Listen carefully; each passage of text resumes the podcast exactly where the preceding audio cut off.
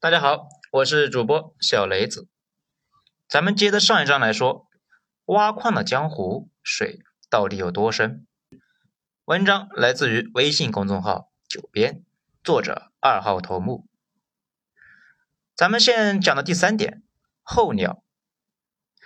那两个朋友呢，带着钱，先坐飞机，然后啊，就改坐汽车，跋山涉水的来到四川。两个人原本都是普通的城市白领，这到了那里啊，就傻了呀，完全不知道从哪里下手。知道应该盖厂房、接电线、网络，然后挖矿，但是陌生的环境如何开始，这完全没头绪。好在他们来的时候啊，就已经有人老早就在建矿场了，连出租车司机和饭店的老板也一眼看出来，他俩呢是来挖矿的。出租车司机呢就知道啊，他们是新来的。还不如自己懂行呢，亲自指点他们到底该怎么开始工作。两个人就花了几天的时间，算是理了个头绪，认识了几个同省的矿主，就算是找到了组织。他俩呢，再也不是两眼一抹黑了，后面的事情就有条不紊的进行了下来。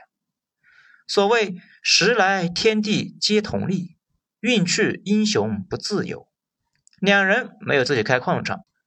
而是呢，跟别人合了伙，还接手了一个退出人的设备，等于那就是直接就开张了。那里的电价非常便宜，实际的利润比两个人预期的最好的结果呢还要好。特别是他们两个接手之后，比特币的价格呢还在涨。说比起他们以前的小打小闹啊，正规的矿场那就是不一样。至于大型矿场是什么样子啊，也没啥新奇的啊。矿场总的来看呢，是和一个大型的机房没啥区别，只是呢降温和通风特别的夸张，因为散热比普通的机房要严重的多，所以进入机房你就看到矿机啊摆的是密密麻麻的，这样一来散热特别厉害，对于降温的要求那就更高，风扇又大又多，风吹的都有点站不住啊，即使是川西那样的地方，因为风水期还是夏天。气温呢没有冬天那么低，很多不光还要风冷，还要水冷。即使这样的温度里面，也在三十五度以上，又吵又闹又潮湿闷热。进去里边呢，只能够穿短袖，出来要穿夹克。如果是晚上巡查，外头要穿大衣，进去里面脱的只剩下短袖。沿着河流布满了矿场，绵延数里，最显眼的就是那些电线。比人的胳膊还要粗啊！当地人都参与到了挖矿事业，有的开饭店，有的搞了一个毛坯房，买了酒水，弄了一个简易的 KTV。不过当地的生活不太方便，交通实在是有些闭塞，因为挖矿那是七乘以二十四乘以三百六十五的一个工作，大家呢都是轮班的，轮到的时候在里边外面跑，忙的是不可开交，闲下来又无聊的很。老板们还忙这忙那的，参与股份的合伙人们就没啥事情干了，除了看手机、玩游戏，娱乐是少得很。又不能走远了，就在附近转一转。当地的风景呢，那其实也很好。不过啊，待个两三个月，估计也看腻了。来挖矿的人五花八门，那什么都有，大多都是原本做电脑相关的工作，有的呢是卖硬件的，有的是码农，有的是电力工程师。大多数都是年轻人，因为做着和挖矿多多少少有点关系的工作，口耳相传的知道这个能挣钱啊，然后就入行了。一个异类啊，是一个成都的出租车司机。有一天呢，两个矿主包他的车，车上打电话的时候就被他听了一耳朵。上个月电费就花了二十万，那就有心呢随口就问了两个人从哪来的。然后呢，就知道了啊，这一行就加入了进来。这个人虽然不懂什么数字货币，但是运输方面那是专家呀。至于为什么要有个运输专家呢？是因为秋天之后丰水期结束，枯水期的水量那会非常的小，无法满足挖矿的需求，而且呢，电价也会贵得多。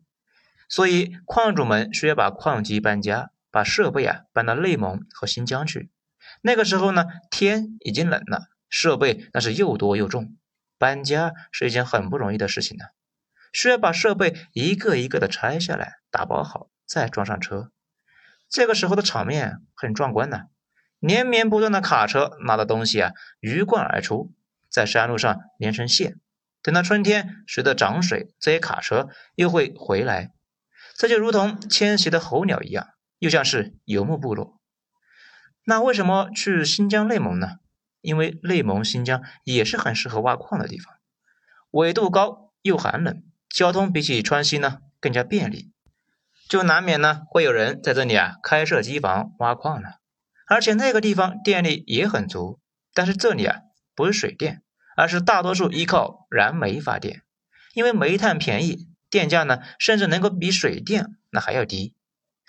这里呢说一下啊，新疆有的地区啊甚至最低能够低到一毛钱一度。这个呢就是为什么从挖矿地图上面来看，四川、新疆、内蒙是世界挖矿算力的三个巅峰。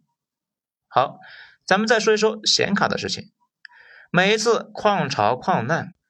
这除了挖矿的呢，最受影响的就是显卡价格。前面咱们说了，专业矿机只能够固定的挖一种矿，相比起来，显卡的灵活度那就高多了。通过程序就可以调整，恢复原样，照样还能够拿来玩游戏。这样一来呢，显卡挖矿的还是很多，特别是矿潮一来，显卡价格那直接起飞。这问题是，玩游戏的玩家买显卡就是纯投入。拿来显卡挖矿的矿主们是挣钱的，这样一比起来，玩家就是天然的处于劣势。说起显卡挖矿，首先就是把价格炒得太高了，玩游戏的人买卡甚至要多掏一倍的钱，特别呢是新款的显卡啊根本就没货。挖矿的囤，黄牛的呢也囤，很多玩游戏的人看着眼热也跑来囤，搞得价格越炒越高。这想正经的玩个游戏呢，白白的多掏这么多钱。还有啊，就前面咱们说了，挖矿是不停的，这一来显卡工作起来也不停，这么一来呢，显卡的使用寿命就会大大降低。据统计啊，挖矿一天比打游戏一个月的损耗还要大。这样一来，就有了矿卡的问题。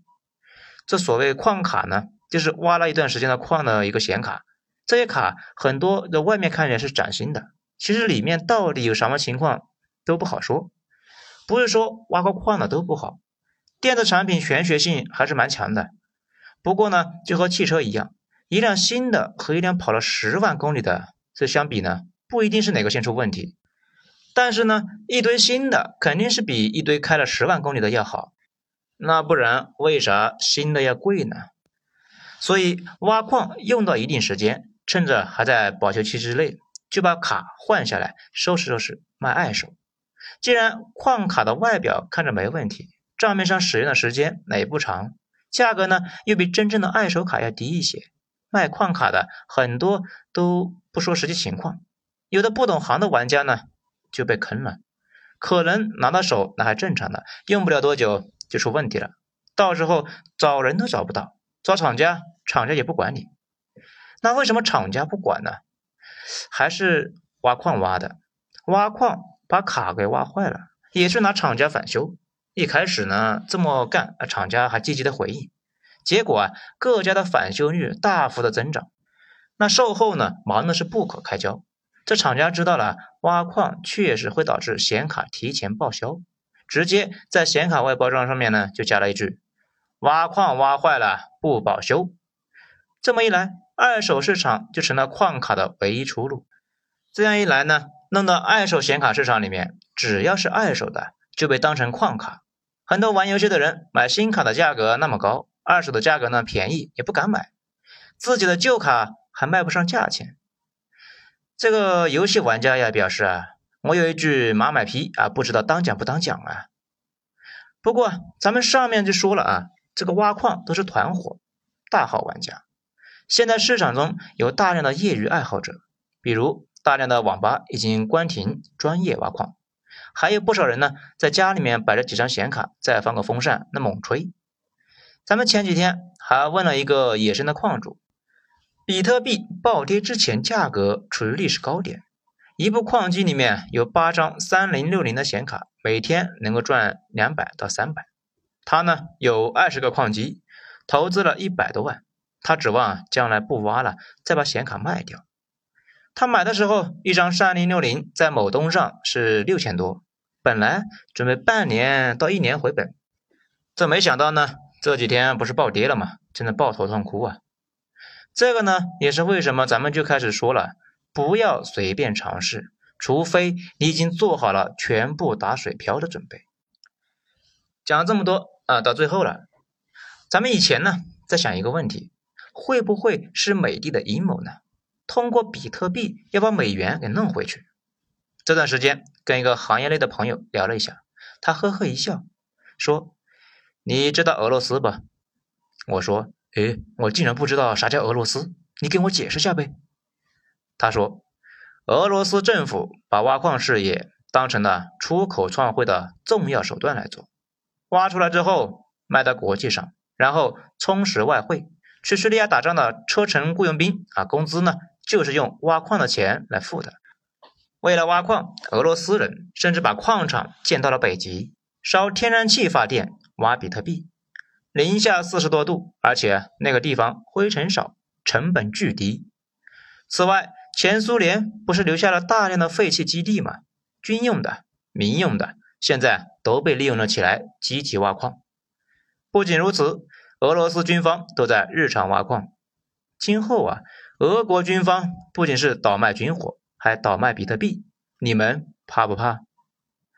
此外呢，以太坊也是俄罗斯人搞出来的，大家就叫他威神。这哥们呢，今年好像还不到三十岁，普大大还接见过他，充分的表达了俄罗斯人民在挖矿方面的积极性。问题是，俄罗斯人在挖矿方面看着比较朋克，其实啊，实际挖矿的算力只有百分之七。这百分之七里边，还有一部分是中国矿场搬过去的，而中国有百分之六十五，也就是全世界绝大部分的比特币都在中国挖出来，卖到国际上。你说是出口创汇，还是美元回流呢？还有伊朗，说是啊，因为数字货币挖矿啊，造成了电力紧张，居然弄得给停电了。伊朗那里呢，因为能源丰富，那特别是天然气这玩意儿。不容易存放，又没有管道运输，只好啊拿来发电了。这个呢，就搞得伊朗的电特别便宜，一度电就人民币一毛钱，甚至在当地，如果你自己花钱建一个发电站，一度电只要几分钱。因为美国制裁伊朗啊，急需外汇，对于挖矿颇为支持的。伊朗也是挖矿大户。讲到这里呢，啊，另外一个小伙伴呵呵一笑，说。你那都是歪理邪说。中国的矿工和沿海的加工业一样，本质都是低端产能。欧美做庄的才是大佬，矿工和矿主谁说了算呢？然后他俩呢就吵了起来，到最后呢基本就是翻脸了。此外呢，有人那就开始纳闷啊，消耗这么多的产能，最后只是为了一些电子数字，值得吗？又或有人说啊。这玩意可以换成美元，美元可以换成人民币，人民币可以买房，而且呢，你天天上班累死累活就是为了人民币，你值不值得？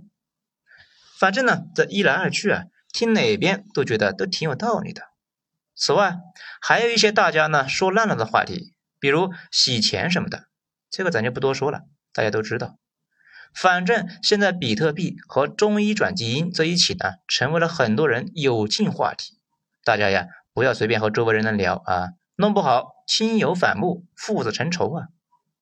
这最奇怪的是，不少人本来是并不相信这玩意的，直到是看到别人赚到了钱，眼热的不行了，买了一个。这里呢，也有不少人啊，只有零点零一个，然后就彻底成为了信徒。天天就怼那些怀疑比特币的人，他们就忘了自己啊，以前一样讨厌这玩意儿。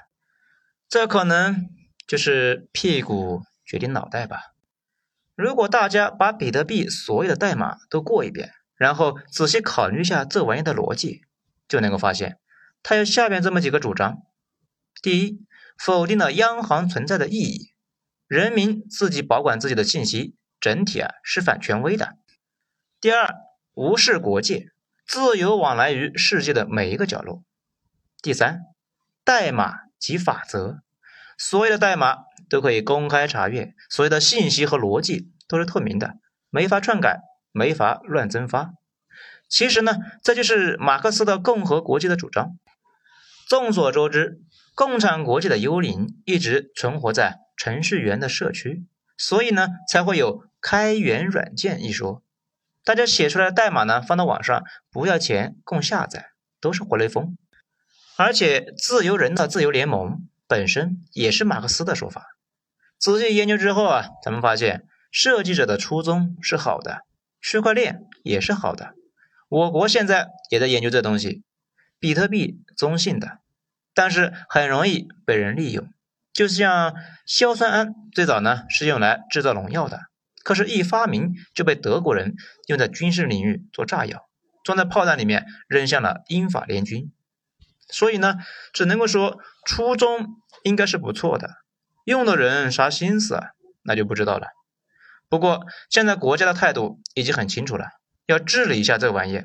明面上的说法呢是碳排放，其实啊还有一个技术原因。为了平衡输入和产出，加密设计者做了一个机制，算力越强，挖矿啊所做的运算也就越复杂。以前呢笔记本就可以挖出一堆来，后来啊算力是越来越离谱，产量。也并不增加，这样呢就会加剧大家的恶性投入的资源，这就是妥妥的内卷，有点过分了，国家肯定不能忍。内蒙古已经明确啊不让挖了，今后全国不让挖，只是时间问题。家庭作坊呢可能影响不大，不过大矿场基本是没得跑，一段赛博朋克版的挖矿史可能呢就要告一段落了。在最后再说一句。这玩意啊，不要随便碰，了解一下可以让我们增加一点知识，多一种思维方式，也不至于呢太落伍。但是投资这个东西就很高危了呀，要好自为之啊。好，本章就全部讲完了，谢谢大家收听。有高明的言论，有新奇的想法，欢迎在评论区留言。我是主播小雷子，咱们下章精彩接着继续。